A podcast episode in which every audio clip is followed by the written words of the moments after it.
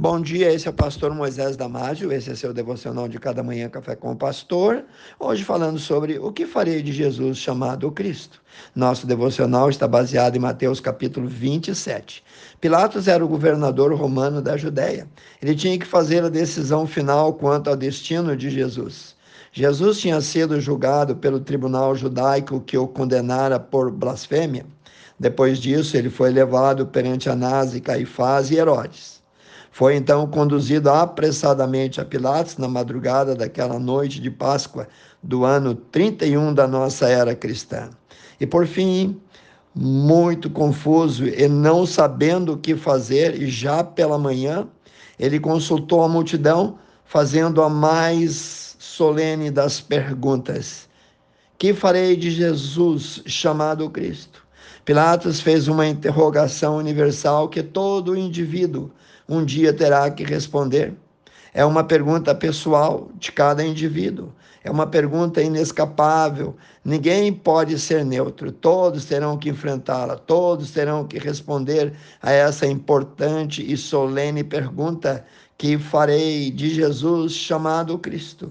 Pilatos ouviu todas as testemunhas e depois disso, entre libertar um justo e um criminoso, ele escolheu libertar um criminoso. Perante todos, Pilatos reconheceu a inocência de Jesus, a inculpabilidade dele. Leia lá Mateus 27, 23. Que mal fez ele? perguntou Pilatos. E por três vezes ele diz: Eu não acho nele crime algum. A seguir, mandou açoitar a Jesus. Como ele pôde fazer isso? Se Jesus não é o culpado, como pôde Pilatos mandar açoitá-lo? Os judeus perceberam sua vacilação e insistiram num coro do inferno gritando: Crucifica este, crucifica-o, solta-nos Pilatos. Pilatos então entregou Jesus para os líderes judaicos e condenou a morte, condenou a cruz a pior tipo de morte que existia, a morte mais horrenda e vergonhosa. Pilatos nunca mais teve paz de espírito, não podia mais esquecer o que ele tinha feito de Jesus. Isso afetou toda a sua vida. Ele não podia mais mudar o que tinha feito, bem como a mulher dele já advertia antes para ele. Tempos depois, Pilatos foi deposto do posto de governador no ano 39, oito anos após a crucificação de Jesus. Não podendo ele mais suportar o remorso que carcomia sua consciência culpada, ele pôs fim à sua miserável existência. E você, meu querido amigo, o que você vai fazer de Jesus chamado Cristo? Você já se fez essa pergunta? Pergunte a si mesmo: o que eu vou fazer de Jesus? Um dos apóstolos, chamado Judas, também se fez essa mesma pergunta. Judas era um homem de talentos especiais, admirado por muitas pessoas, inclusive pelos outros discípulos. Ele viveu com Jesus três anos.